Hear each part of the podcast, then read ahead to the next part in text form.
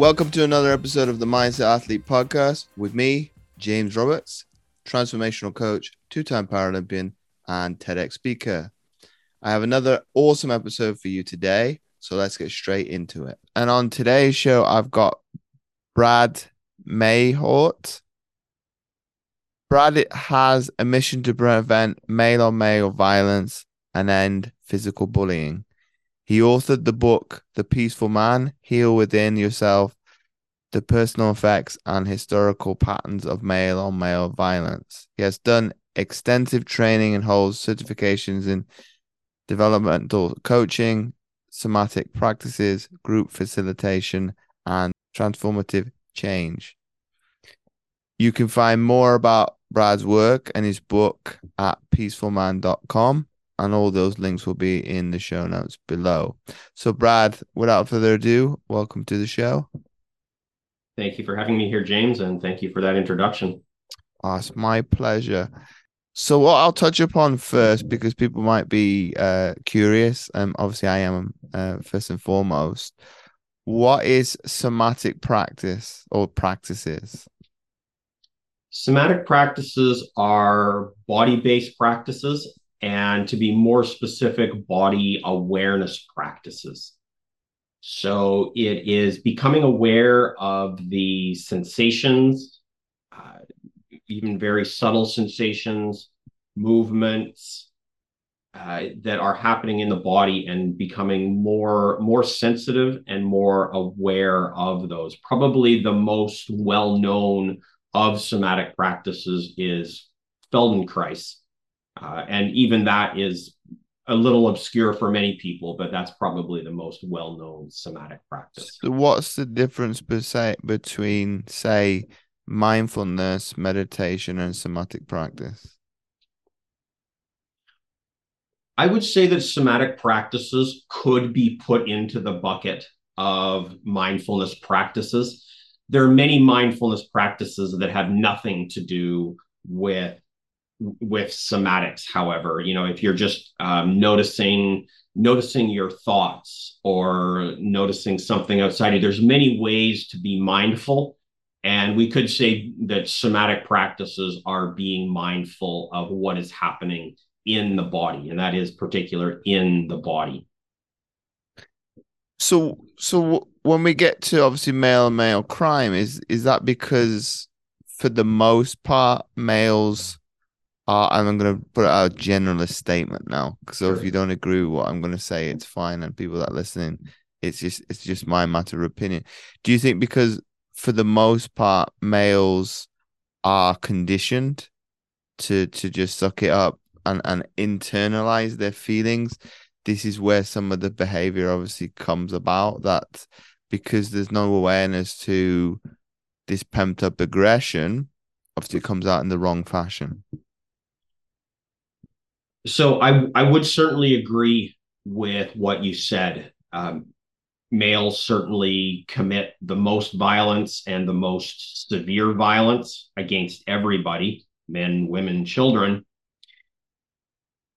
I would take it a step further, though, and say that from my perspective, one of the major reasons that males are more likely to commit commit violence and commit more severe violence is because they have been victims of violence and and and experienced violence themselves and so I think we have this this cycle in our society, in our world, among humanity, where it is it's almost considered acceptable in our society for there to be violence, especially among boys. And you know, in our culture, we glorify uh, our, our heroes are those who are capable of violence, even if they're the good guys.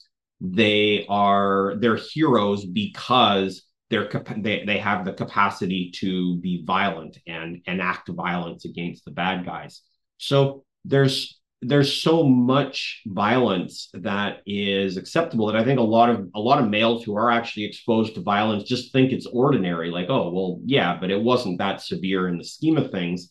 And yet that violence can leave trauma in its wake for for many men. And the way I see it, when a boy or a man has experienced his own boundaries being violated, his own body being disrespected, in a sense, he is then learning to not respect the boundaries or the bodies of other people. And so we end up in this cycle of, you know, men have violence perpetrated against them and then they ended up end up perpetrating violence against other people. And we end up in this cycle that just propagates across generations that probably goes back centuries if not further than that. And that's not to say that all men who are who have been victims of violence will go on to to commit violence. That's certainly not the case at all. But conversely i don't think there are very many men who commit violence who have not previously been victims of violence themselves who have not learned to respond with violence as a result of their experiences so would you say, Brad, that that maybe makes up why that we'll use the NFL probably because it's a good example of this. That it probably uh at least sixty percent of the the proportion of the players at that level are of African American heritage. Thus, maybe will have come from disenfranchised, broken homes, and uh, I'm generalizing because there's, there's, there's going to be outliers with that, but sure. they will have undoubtedly seen crime, be it drug dealing, yeah. mass shootings, etc. That it almost become because it's almost happening Uh, weekly, maybe even some cases daily. That it be just becomes normality. I think that's very possible. Certainly in the the Afro African American communities in the United States, at the very least, there is there uh, you know on on average there tends to be more exposure to violence, more severe violence. So could that be part of the reason? Yes, I, I would say so. So why why do you think that from a societal p- perspective that we embrace you know, that ice hockey would be one uh, alternative for for the white population. That right. you've got stereotypes of the enforcer.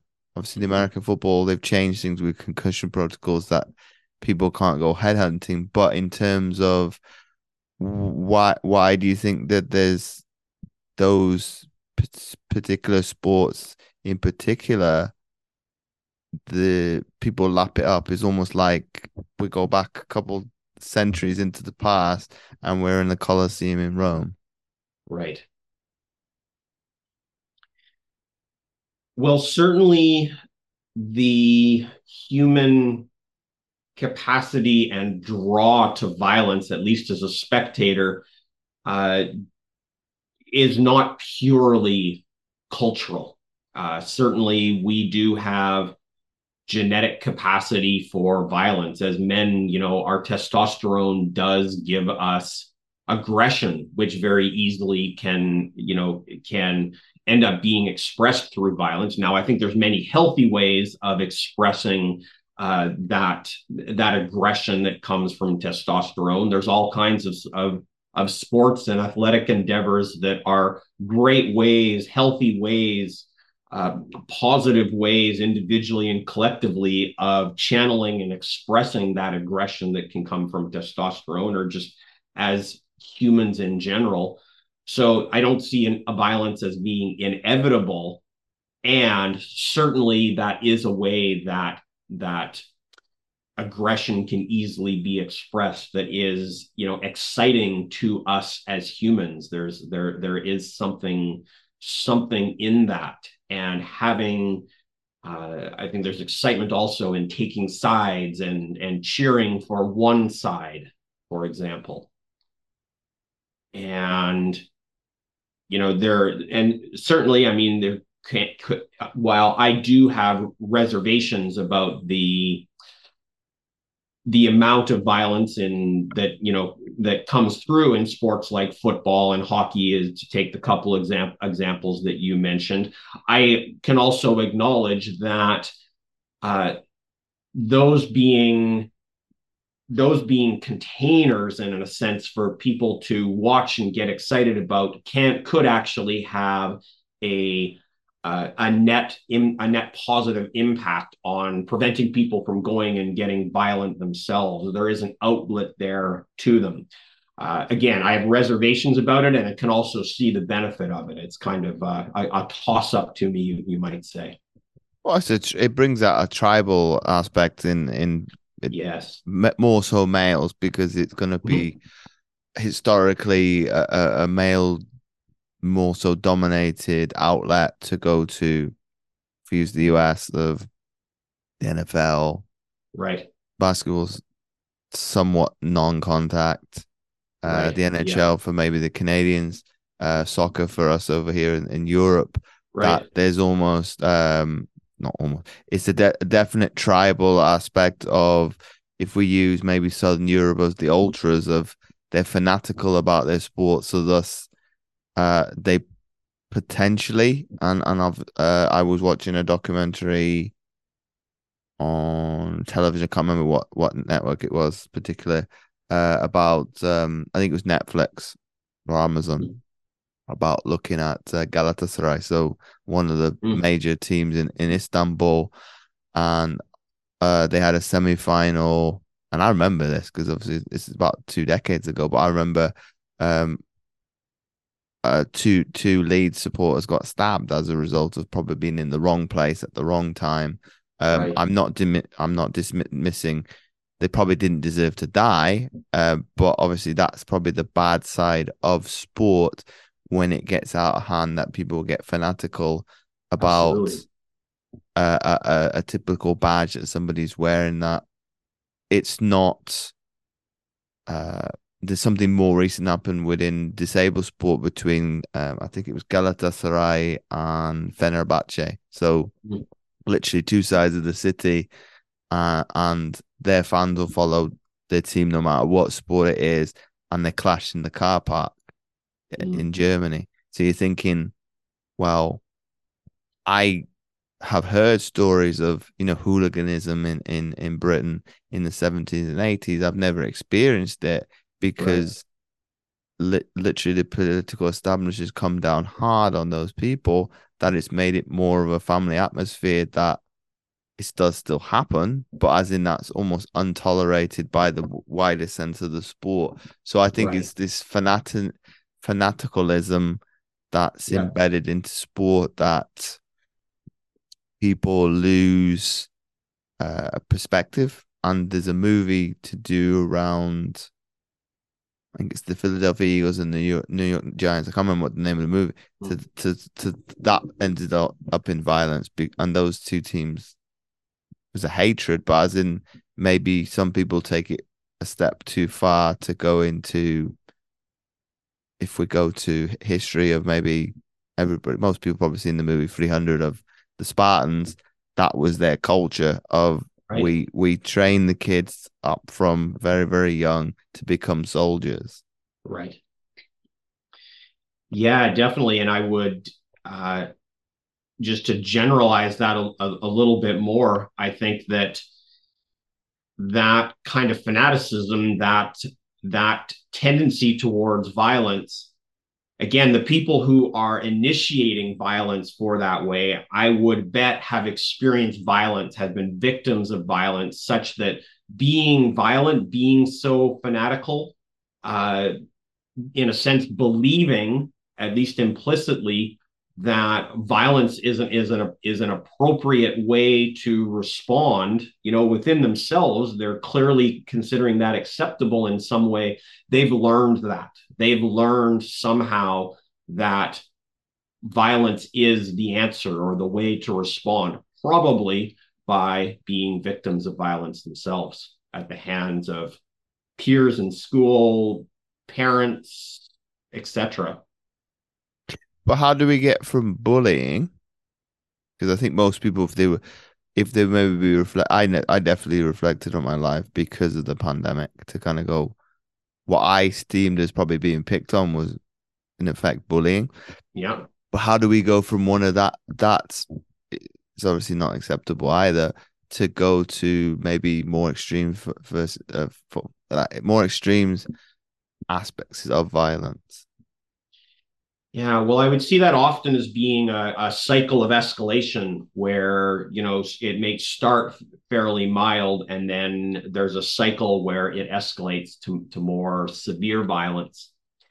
And, you know, and I would say there there can be bullying that is pretty severe as well. And especially when uh, especially when you know someone is relatively young and they're experiencing that violence from bullying uh, when you know the the fear and the trauma that can come from bullying even if it doesn't look you know potentially look that severe compared to uh, gun violence and things like that that trauma it can still be very severe and have all of the impacts, such as leading to more violence, leading someone to become uh, to initiate violence themselves, and you know all of the other potential impacts from trauma, anger issues, anxiety, depression, all of these things that can affect people who have been victims or perpetrators of violence because i do think perpetrating violence is is traumatizing as well. It does that also has a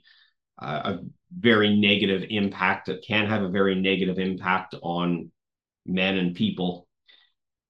And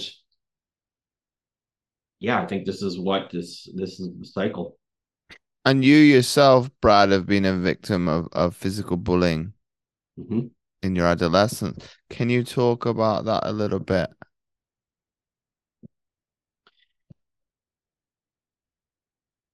Yeah. So where where it started the most severely was uh, when I was going into high school uh, my family moved so i was i was told i didn't i wasn't going into high school with my friends from earlier. I was just totally brand new.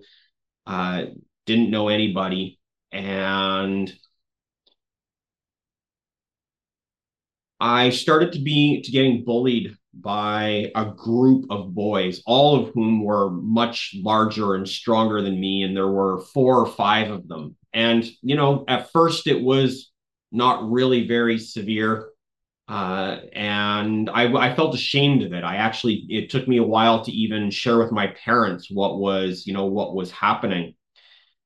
And, you know, there was some attempt to kind of work with the school administration, the principal to kind of, you know, change things. And basically the response was boys will be boys. There's not much we can do about it, which I think is deeply problematic. But that's what happened at the time. And I, I do think, you know, this was, uh, uh, gonna date myself, you know, 35 years ago, this was happening. And I do think that in general, things have gotten a little bit better. Things of bullying has become less acceptable. There's more recognition of the problematic nature of it.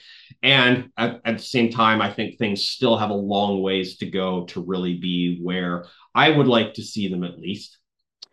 But anyway, that being said, just with the situation and kind of the bullying escalating, my dad told me the only way that you are going to uh, stop this, to, at least to make it less severe, is to fight back. And he said, you know, even if even if I lose the fight, I know I'm if I fight back, I'll no longer be an easy target. And he said, once you know, just so you have to just grab one of them and punch that person, punch that one, turn it into a one on one fight.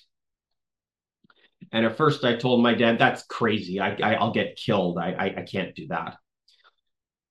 But then there was one day at school where I had two two of these boys were holding each of my legs and they were basically having a tug of war with me so there were there were four of them pulling me apart and I didn't know if I was ever going to walk again. I felt kind of a a, a terror. I thought I was go. I I didn't know if I was going to be ripped apart.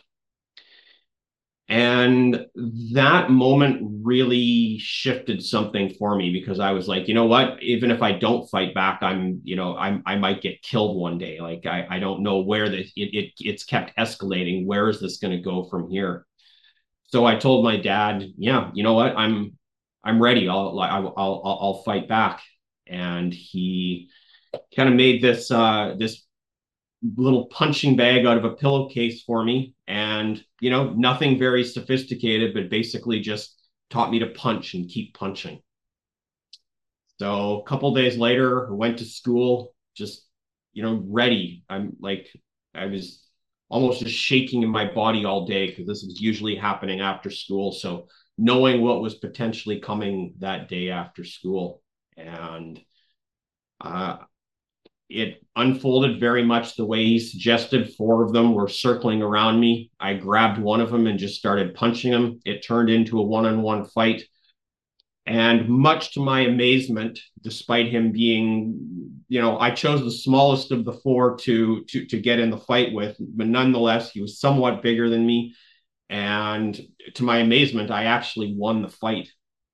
And that was certainly nowhere near the end of my you know exposure to violence or even uh, even being bullied. However the bullying was never severe to the extent that it it had been and in a sense you know there was a lot of that i got from this that i would say that i even value today you know i learned to do things that really terrify me i learned to have boundaries I learned to take care of myself. There's really some valuable lessons from that I took from that that still make me who I am today.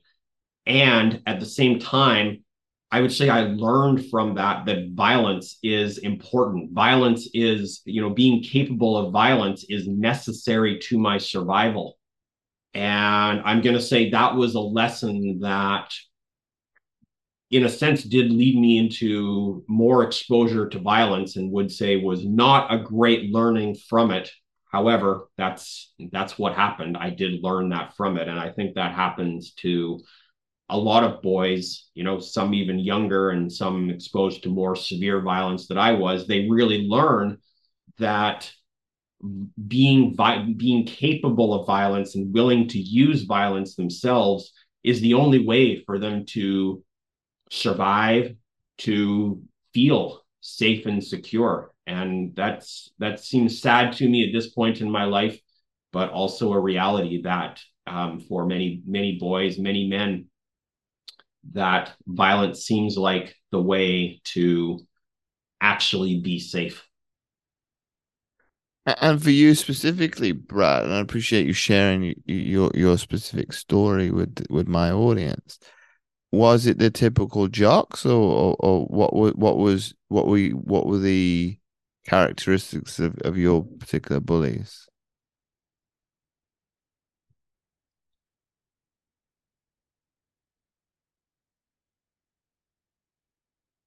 I'm actually not sure how I would characterize them. I wouldn't say they were they were kind of the stereotypical jocks. They were kind of they were kind of stereotypical tough guys uh, I don't know how tough it really it really makes makes someone to uh, for four of them to be bullying someone smaller than all of them.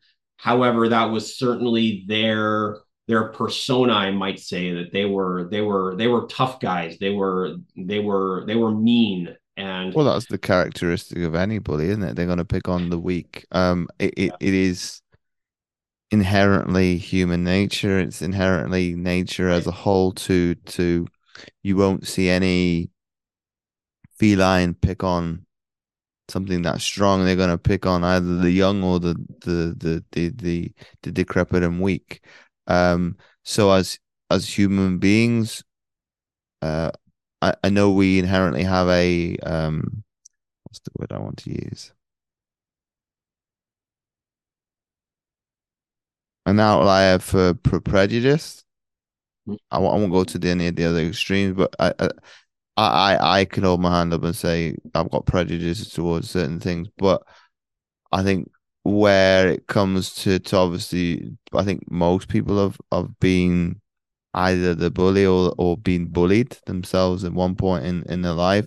Maybe they're not characterizing it as that. It might give in the other person uh, a, an easy pass because it's like, well, that, oh, it's just teasing. Um, your your your principal and, and headmaster doesn't doesn't help the issue right. by almost saying, well, oh, it's character building. It's like four on one is not a fair fight. No, no. If if and, you know, and I certainly I certainly didn't have this perspective when I was when I was 13 years old when this was happening. But looking back on it now, I I do wonder what had these these few boys who were who were bullying me, what what had they gone through themselves? What what bullying had they experienced? What domestic violence? I I don't know what. I don't have any idea what but I imagine now there must have been something to give them this proclivity for wanting to be violent with others, to be bullies themselves. Well, it's interesting, isn't it? It's it's, it's pers- perspective and then a, a, reflection of, of what, what what's transpired, and and I, I think it's very interesting to go back into into the past and and to review it from a from a different perspective um, because I think yeah. most people had a lot of time to contemplate and to think over the last two three years. Right. I'm I probably if the world had been going in normal motion, I probably wouldn't have recanted my life as well. Those mm. aspects that have happened and transpired, what what do they look like from a from a new set of how the world's operating today? Um, I probably yeah. wouldn't have looked at it and kind of going, okay, it, the the the issue that I find very disturbing and troubling is those people now admire me for what I've achieved, thinking, well, that's weird on so many levels. That why why do you think it's socially acceptable to do the things that you did? Because most people don't know this, but I had a disability and I probably was tormented because of that. Oh, the easy pickings. Yeah. James is probably not going to fight back because I've taught, I've been taught, I've been more taught as, you know, the the the old saying goes, "Sticks and stones may break my bones, but net words will never."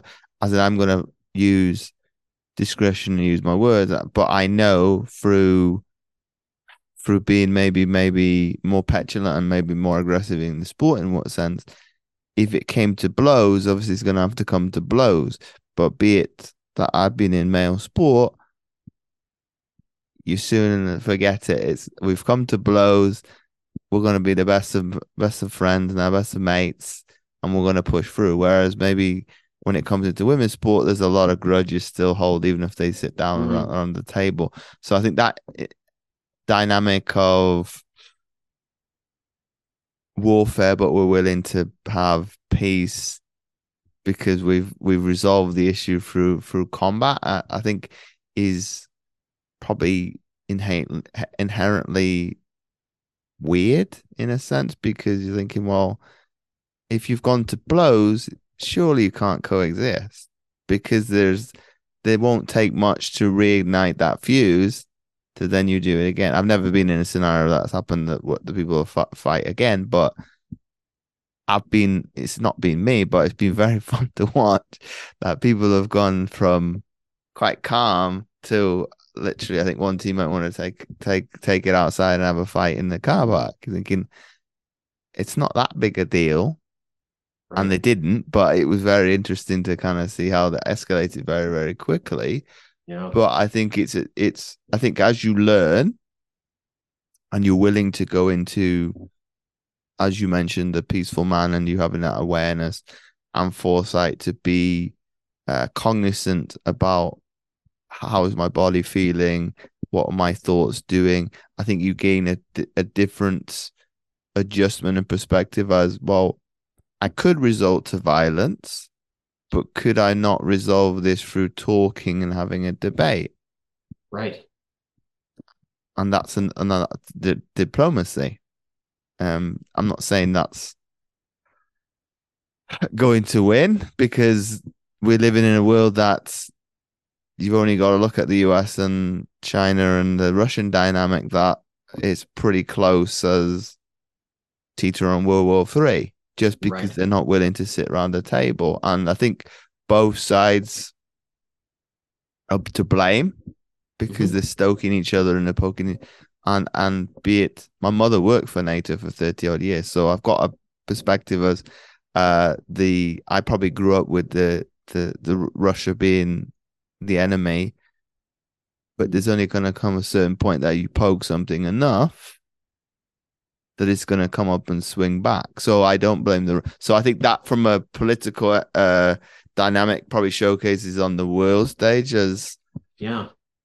you you you can't expect somebody to be pushed and prod because eventually they're going to give and kind of going well I, i've warned you i've done it through my words i guess i'm going to have to fight Right. And you know, while certainly the the scale of violence that you know happens in war on the world's you know on the world stage that's happening in Ukraine that has the potential to escalate even further it's a whole different level and scale of violence compared to you know bullies on the playground Mm. or fistfights on the playground so on one sense you know it, there's it only goes so far to compare them However, I do think there's an important comparison to be made there in that I think the process is very similar. There's a lack of respect for lives and bodies and boundaries. And in some sense, you know, um, Putin going to war in Ukraine, uh, that's the that's it, there. There's something similar in the process to a bully uh, hurting someone on the playground. It's a lack of respect, and it's and most likely I've actually looked for uh, evidence of this and haven't really haven't been able to find anything specific. But I would be very willing to bet that Putin has been a victim of a great deal of violence himself. That he is carrying trauma, and in a sense is blowing out his trauma on an entire country. I, I I'd agree with that, bro. Because I watched a documentary on him in terms of he didn't want to be president or what's the other title he's hold, prime minister. But obviously, power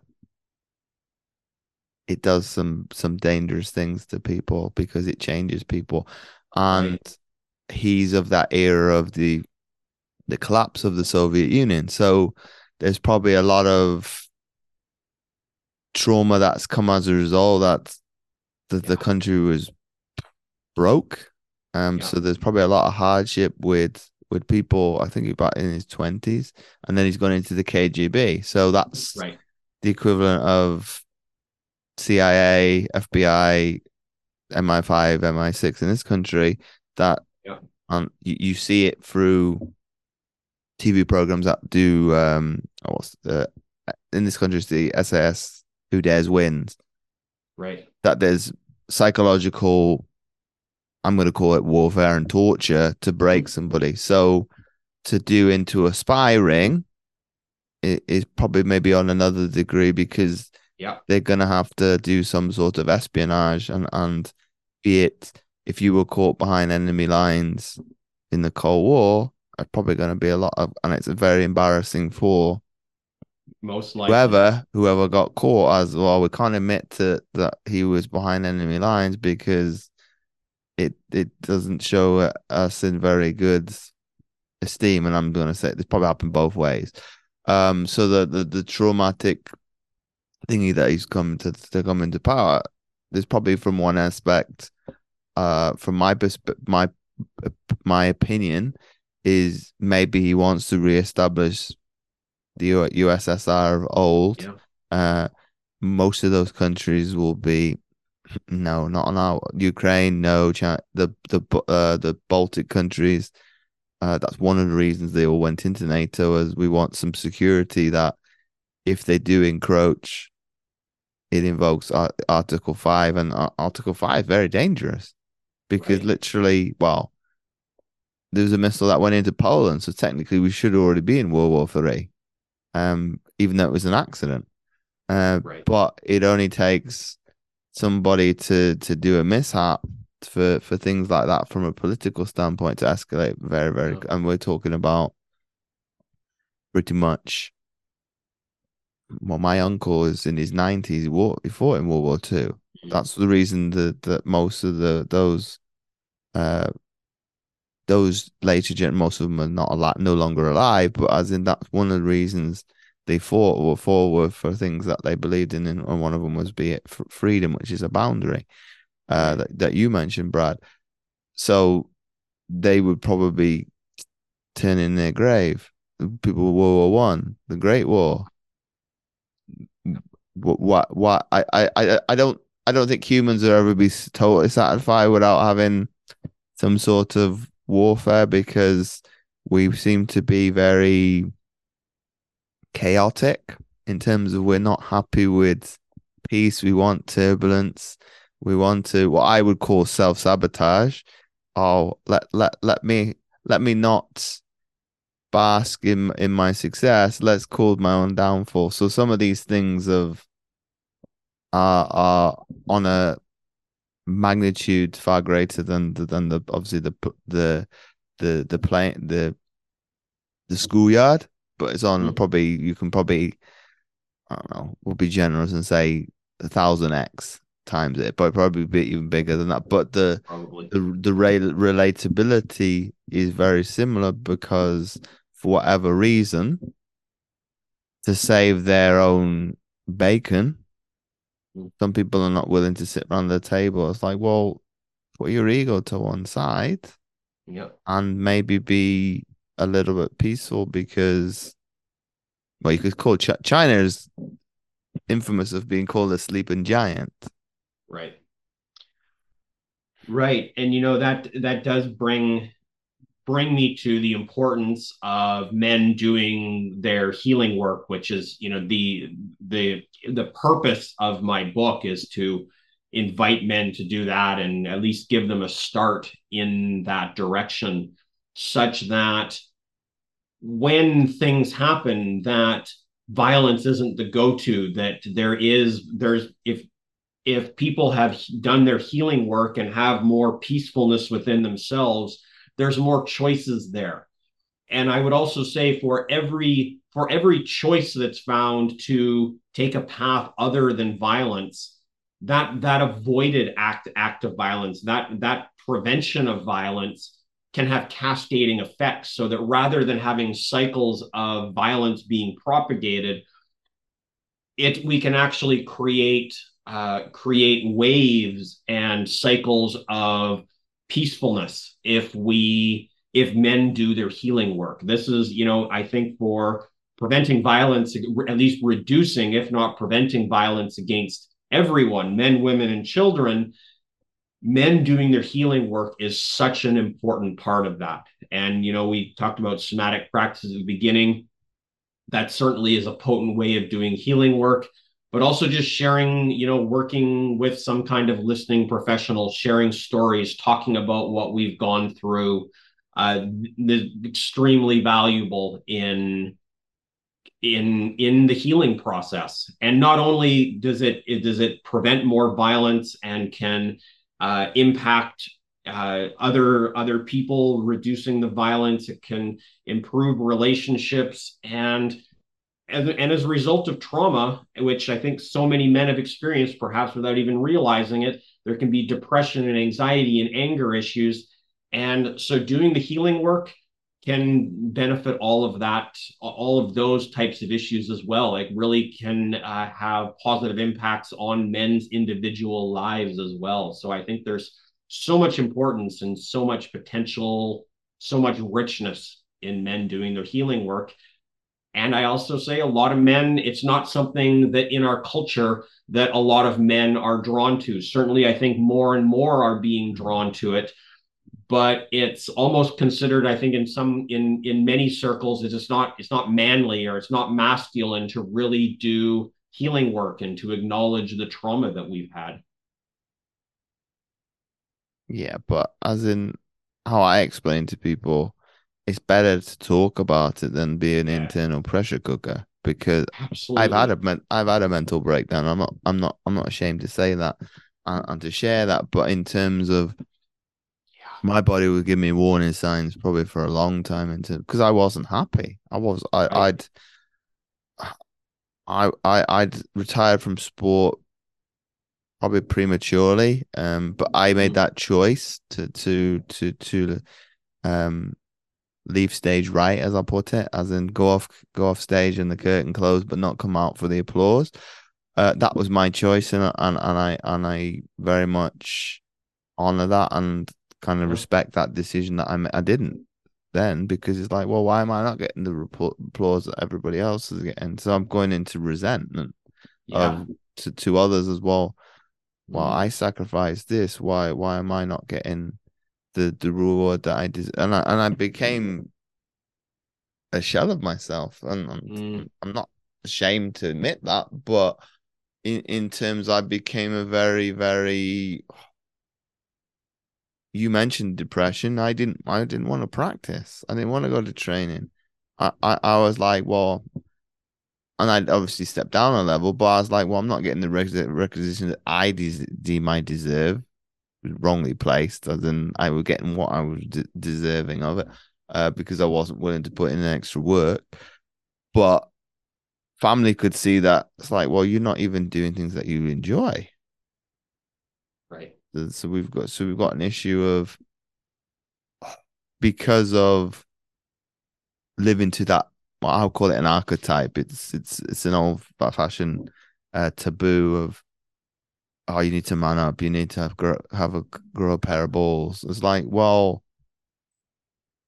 oh oh okay, yeah, but we're talking generational. Yeah.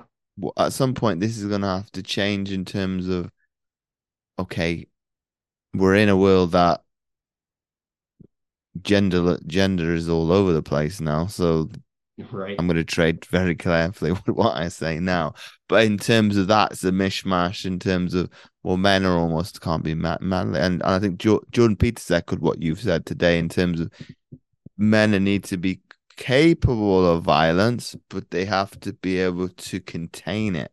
Yeah, uh, and that's obviously one of the uh, I found very powerful. It's like, well, there's nothing wrong with exhibiting violence, but you need to be able to contain it within measure, which is probably something that uh, the Chinese probably would do very well from a form of, you know, Tai Chi. Martial arts is not mm-hmm.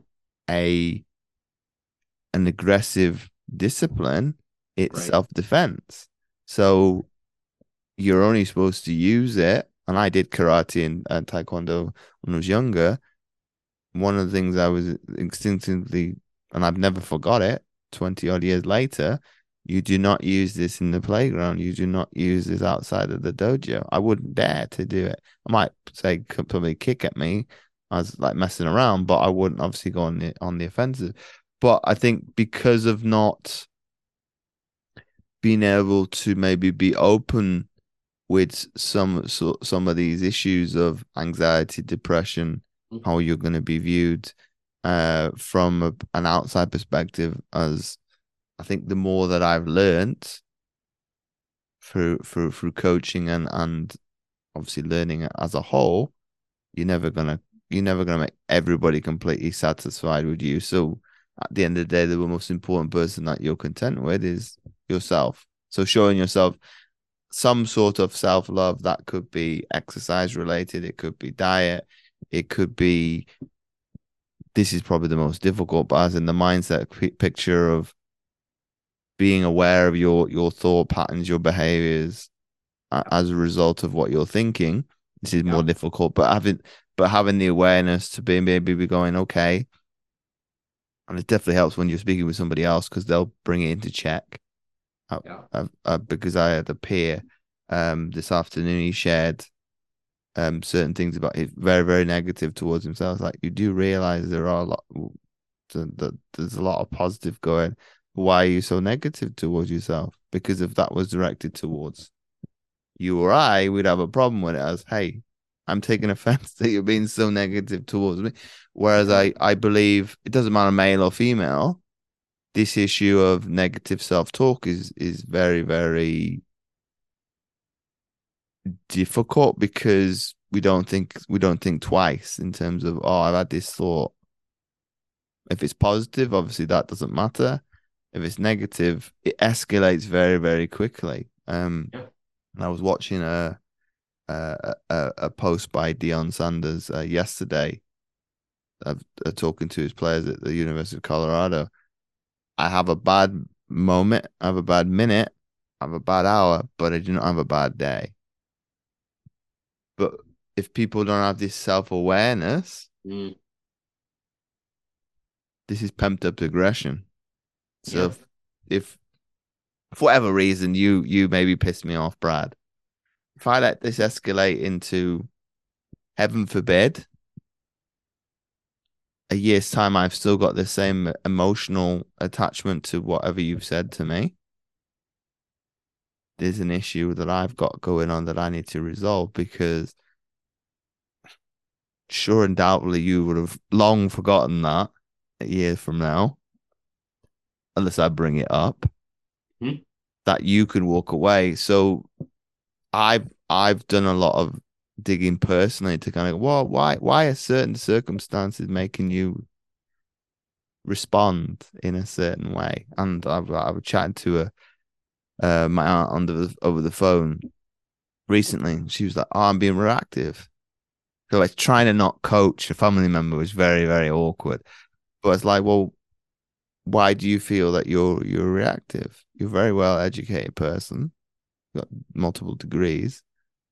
Why are you not being proact- proactive? And and and when these things are maybe stressing you out, you're rationalizing them and being more logical, which obviously, as human beings, we don't always do that. We we go with emotion and kind of ride that bad boy out. And and generally speaking, it would be the negative ones anger, sadness, frustration, da, da, da. and the list is then obviously uh, anxiety and things like that will come under that as well. And then people would wonder, well, how have I got here? Like it's not happened overnight. And because if you're not, you're not, and I'm, and this is obviously a skill set I've built, and I've, I've, I've, Yeah. I've been to be able to make it more resolute and stronger because I make this probably look easy to kind of go, okay, but I've got people pushing buttons to kind of go, well, what's what's maybe scaring you to venture into that behavior? Yeah. Of nobody wants to put open Pandora's box, but we're gonna have you're gonna have to at some time because, and this is obviously Jordan Peterson as well. I said that our DNA and our adversity obviously is untapped potential. That's exciting when I hear that. It's like, oh god, Yeah. that's that's possible.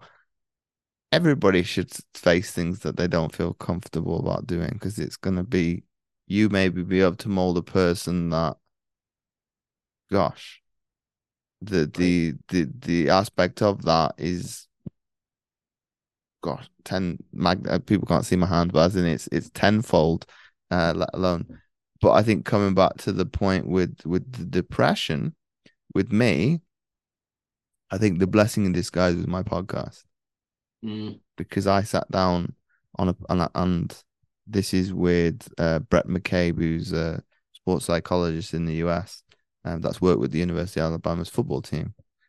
And literally, I went down the list of if this person, and if people go listen to it, I'll I'll link this in the show notes for from this episode for people to go listen if they want to. And I did it third person. If this person did this, can they expect to do that? And if you listen to my tonality, people should be able to tell I'm talking about myself. If I'm expecting mm. to do this, can I expect to do that? I know, he, I know he probably did. It's like, yeah, James, you're talking about yourself, but you won't up to the I. I do mm. this, whereas I would do that now in terms of, and I get my clients, especially. I'm not going to allow you to have we because it's that responsibility is not mine, but for your uh, particular circumstance that you're having trouble with, you need to own it. And then by owning it, obviously then you can be able to deal deal with it at a greater uh magnitude because it's yours and you're gonna go, well, I've got how do we resolve it? Yeah. Okay, great question. but I think as human beings, we use the us or we as the way out to kind of go, well, if I'm a part of a collective, I don't have to own responsibility to the things like, well, that's an easy way to mm-hmm. to clear fire, not actually resolve what you've got going on because you're not willing to own own that responsibility. And that's obviously a form of respect because you're willing to kind of go, I don't like where I'm at. Mm-hmm but some of that responsibility lays at my feet. Right. And that's something that I worked on greatly in terms of if heaven forbid, Brad, you annoyed me and I've backward engineered it as what have I done? Mm-hmm. There might be nothing there, but as in what have I done for me to get to this emotional state that I'm now exhibiting towards you? And I think that was off somebody I think somebody pinpointed as well why why do you seem to uh this is a form of aggression because I used to like confrontation like loads mm-hmm. uh, and more so from the virtual sense it's, it's not as bad but as in people were like well why do you deliberately try to cause confrontation hmm. I probably still can't answer that question but I've gone back to kind of go, well, that's a form of aggression. Mm-hmm. Yeah. To to to to now, I can coach people. Well, if you because I had one client specifically, they, they didn't want confrontation. I said that's not confrontation. You don't want to make them feel awkward. That's not the same thing. If if if they perceive that if you perceive that you're being excluded, you need to talk about that because it's like, okay, why why why inherently I'm gonna try and use my words verbatim from the conversation. But why why do you feel I can't do certain things that are and you can work through that? That's diplomacy. That's not confrontation. What I was doing to to do in conversations of literally I know what I'm gonna do is gonna turn out wrong, but I'm gonna mm. do it anyway, which obviously is bit it's a bit it's not it's not physical, but as in it's still not very wise to why would you deliberately cause chaos other than the fact that I like I like I do like a little bit of chaos from now to, and I think everybody does. That's why people like boxing, they like UFC. Uh they they they don't potentially wouldn't want to get in the ring or the octagon themselves, but hey, two two grown men beating the living daylights out of each other. It might make me be able to feel good about my my my life or my existence at that particular point. But there lies the problem that most individuals that probably don't even listen to this show would just be skating through life, as in the, the, discontent with their life maybe being mediocrity. Whereas if you're willing to go beyond those things, that you're going to look into well, let me have a greater understanding of my habits, my behaviors. Why am I doing certain things? Where do they come from? Because I think we, yeah. you mentioned at the top of the episode, and I I seen a uh, I can't remember the lady in question. She talked about childhood traumatic experiencing. Hmm. Uh, what that's what obviously adulthood is. We're reliving that through, and we've got no awareness of what what the actual trigger was. Thinking at so many levels. But that for me as a coach, I myself are willing to subjugate myself and put myself into those difficult positions because people are like, well, you're vulnerable. Yeah, but that's the stuff that I'm willing to share. If I'm not unwilling to share it, you won't know about it. Um, that's something that I've obviously worked through. But all the other stuff behind the scenes, I might be working with my coach, my peers to kind of unravel that as and I, and I think in a group dynamic it helps because you've got uh, a different perspective from somebody else, but it might be relatable. Thinking, mm-hmm. yeah, I can relate to that. As what what what why do I have a feeling towards that that's similar to, and we've got no the upbringing is completely different, but I've mm-hmm. got similar values and and, and uh, specific ethics towards that particular viewpoint. But I think that obviously comes back to to your initial point about the the trauma. Um, but I wouldn't say violence is always the, the I don't think I've ever other than messing messing around, but that was to show off to a girl. That's probably the only time I've been in a fight. But that was still it was more of a play fight. But I wouldn't choose to do that. I know I probably could if I had to, mm-hmm. because inherently that is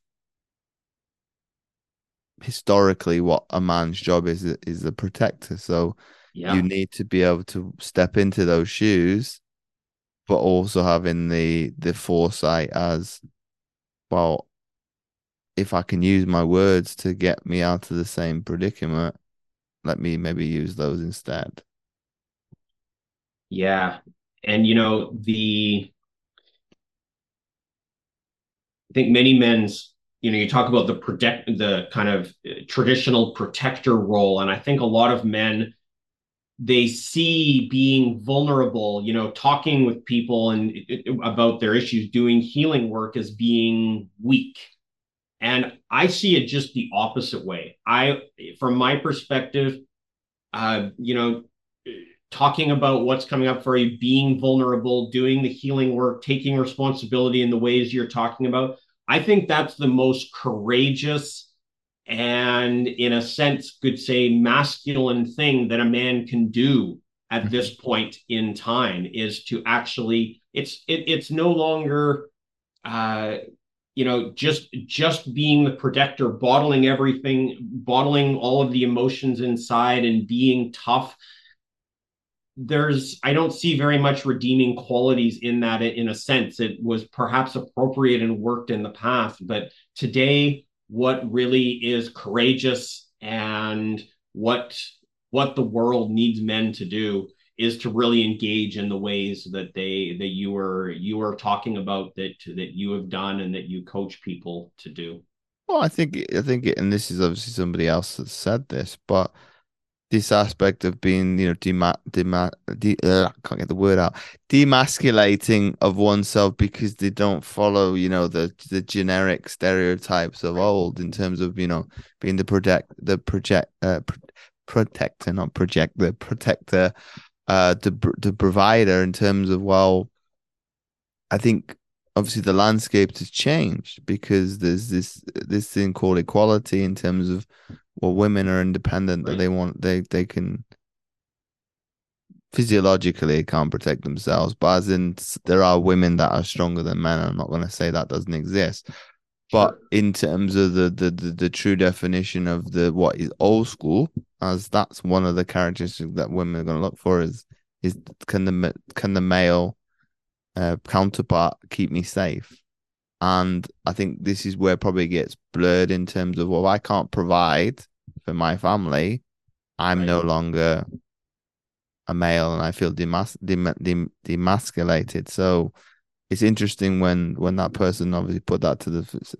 So I have said a little bit of thinking today in terms of well, what are things that people said to me.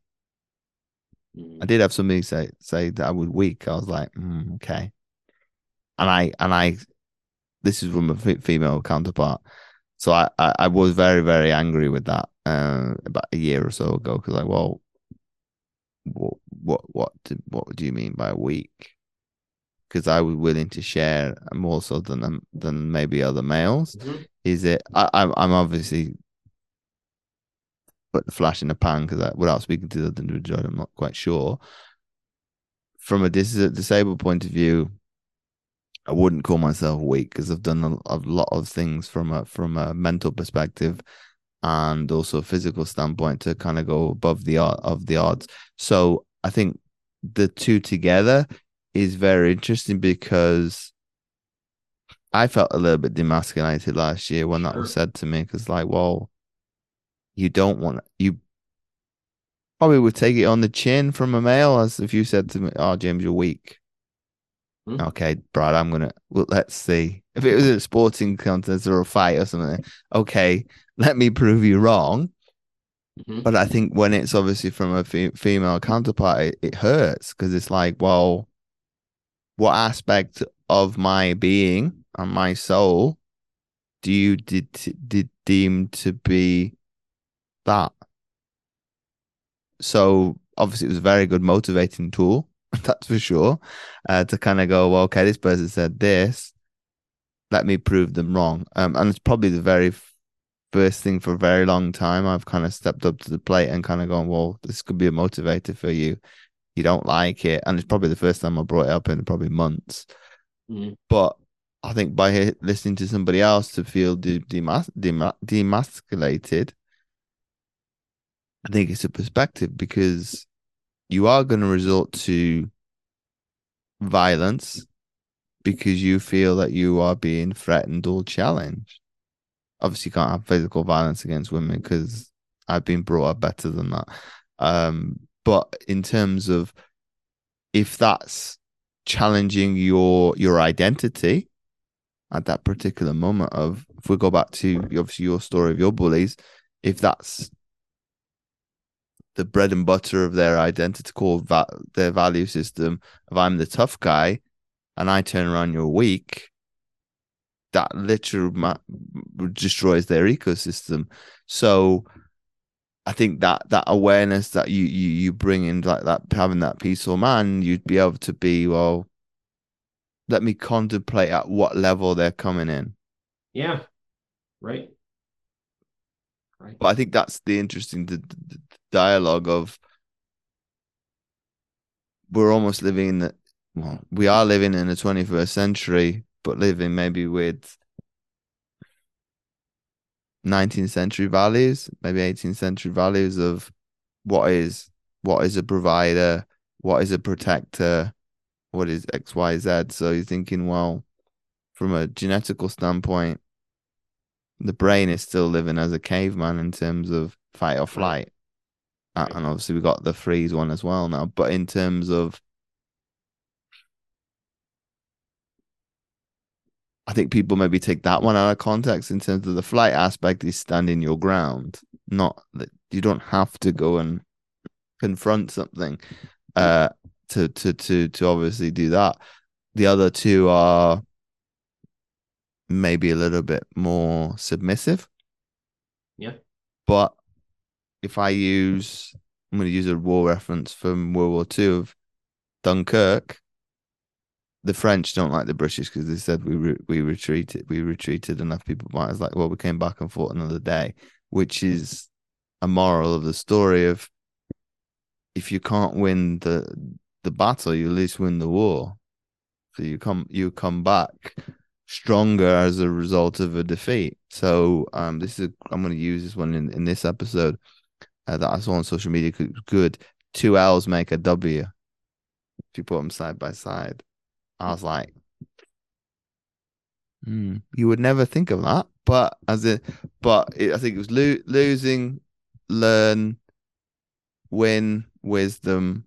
Da, da, da. I'm I'm taking out of context a little bit, but there doesn't necessarily have to be violence as a result of it. American football. Uh, I've had the p- fortune to speak to to athletes that have literally changed their demeanor. I need mm. to get myself angry all week so I can turn up on at that particular time on a Saturday for the University of Southern California to be. And what scared me the most was he said he would not. It didn't matter if it was a teammate. Mm. But that's obviously rage. But you need some sort of characteristic change. So I think if you speak speak to I I do it because I still do it now that I've become a different person because inherently um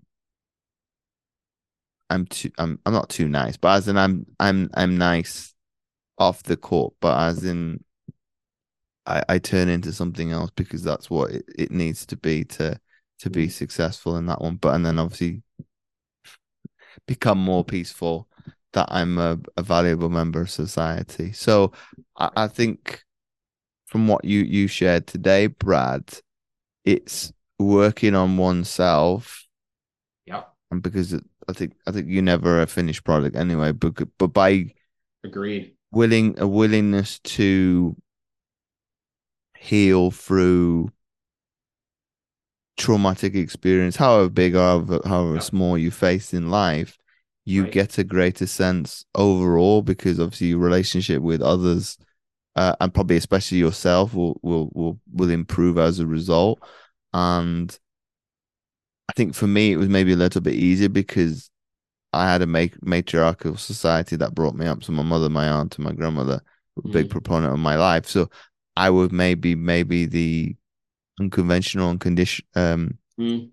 uh, male growing up that I could talk about my feelings, and it was only through becoming an adolescent and going into sport that it's kind of go well. I'm going to be judged differently for Mm. the, which is obviously untrue, but I I obviously change and I've had to obviously undo some of that that stuff of kind of go well I don't need to turn up to somewhere with a suit of armor or this representation of a, an armor in order to protect myself. Um and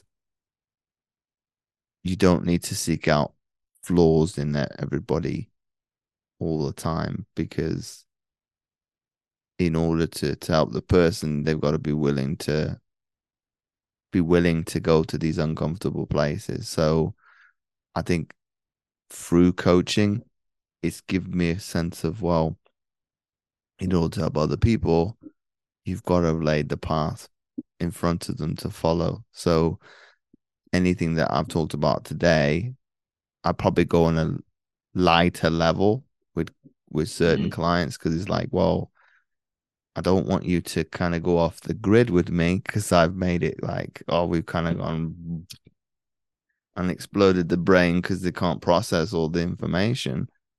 But be able to kind of go showcase if you're willing to tread this path with me through healing and, and dealing with maybe, you know, relationship with parents, relationship with you name it.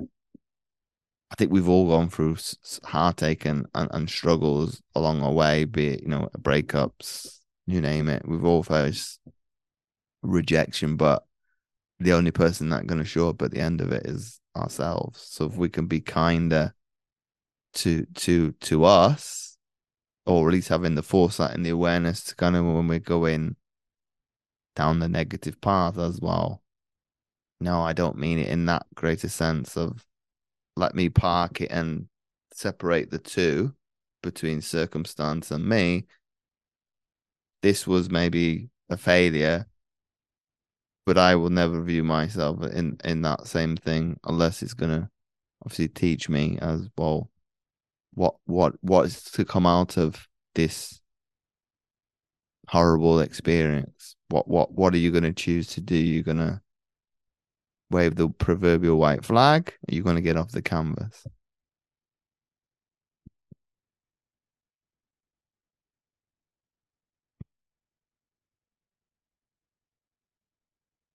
Would you like to add to that, Brad?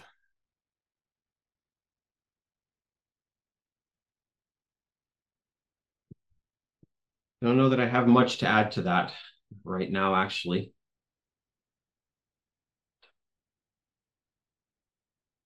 Except maybe just to say, you know, emphasize again how important I think it is for for well people but in particular men to engage with this type of work Yeah. Do you do you believe that things are only going to get better as a result of um we're talking about mental health, we're talking about anxiety. I think anxiety is probably not as difficult because I don't think there's as much stigma as the other side of with depression because it's like, well, if you're depressed, you must be you don't want to get out of bed and things like that. And uh, there's another stigma comes that like that that you're Right. you're not able to to actually give to society, which I think is probably one of the reasons why people. Well, I'm not going to admit to having that. Whereas I think anxiety from a more a, a holistic perspective, you need anxiety because you you wouldn't cross the road, you wouldn't get in the car, you wouldn't do a lot of things because you'd be contemplating, well, the worst case scenario in every event as well. I think the example I use is you wouldn't cross, you wouldn't step foot off the off the pavement or the sidewalk because a car might mount the pet. It's like these things could happen, mm-hmm. But what is the likelihood and and um chances of those things materializing?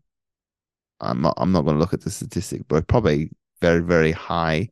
Probably i don't know a thousand to one if not higher than that. That that would but you need anxiety because there wouldn't be things worthwhile doing otherwise if you didn't kind of oh I don't really feel like doing that.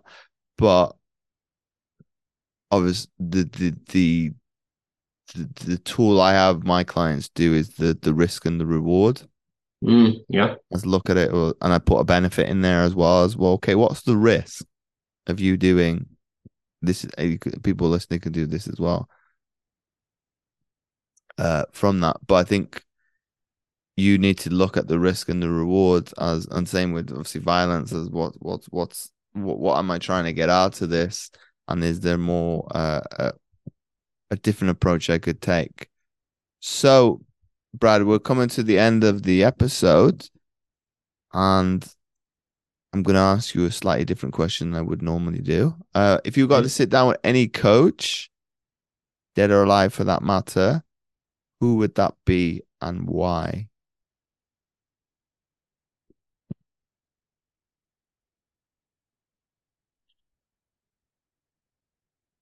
So I'm going to any coach in any in any arena? Any coach in any arena. Well, I'm going to go with someone who I don't think would have identified himself as a coach per se, but I think in many ways falls into that ballpark, and that's uh, his name is Milton Erickson, and he was a he was actually a hypnotherapist that didn't even like tell people he was doing hypnosis with them. He would just like listen to people and tell stories and use metaphors. And um you know he's he's long since passed but uh from reading books about him of people like looking at what he did and how he worked apparently he was just a genius in having impacts in people and helping people to solve problems and improve their lives very rapidly. And people didn't even understand what he was doing. So i would uh, love to be ex- love to have been exposed to him myself and um, would love to would love to have learned something from him directly I appreciate that. And my final question before we go is if you had to summarize what we've spoken about today into one sentence for people to take away, Brad, what would that be? Mm. One sentence. Male on male violence is prevalent and has a lot of very negative impacts on men, on humanity, on society, on our planet. And it's so important for men to do their healing work to improve things for everybody. So, Brad, once again, thanks for coming on the Mindset Athlete podcast. Thank you so much for having me, James. Enjoy our conversation. It's been my pleasure. Thanks again for tuning in, and I hope you enjoyed this episode and got loads from it. Anything that was included and discussed will be available in the show notes below. And I would love to hear from you. Come and connect and ask your questions. I've been James Roberts from jamesowenroberts.com. Remember this quote by Chris Harth An athlete is a mindset, it's how you prepare, think, and execute not by some elite status or physical stature. Anybody can be an athlete.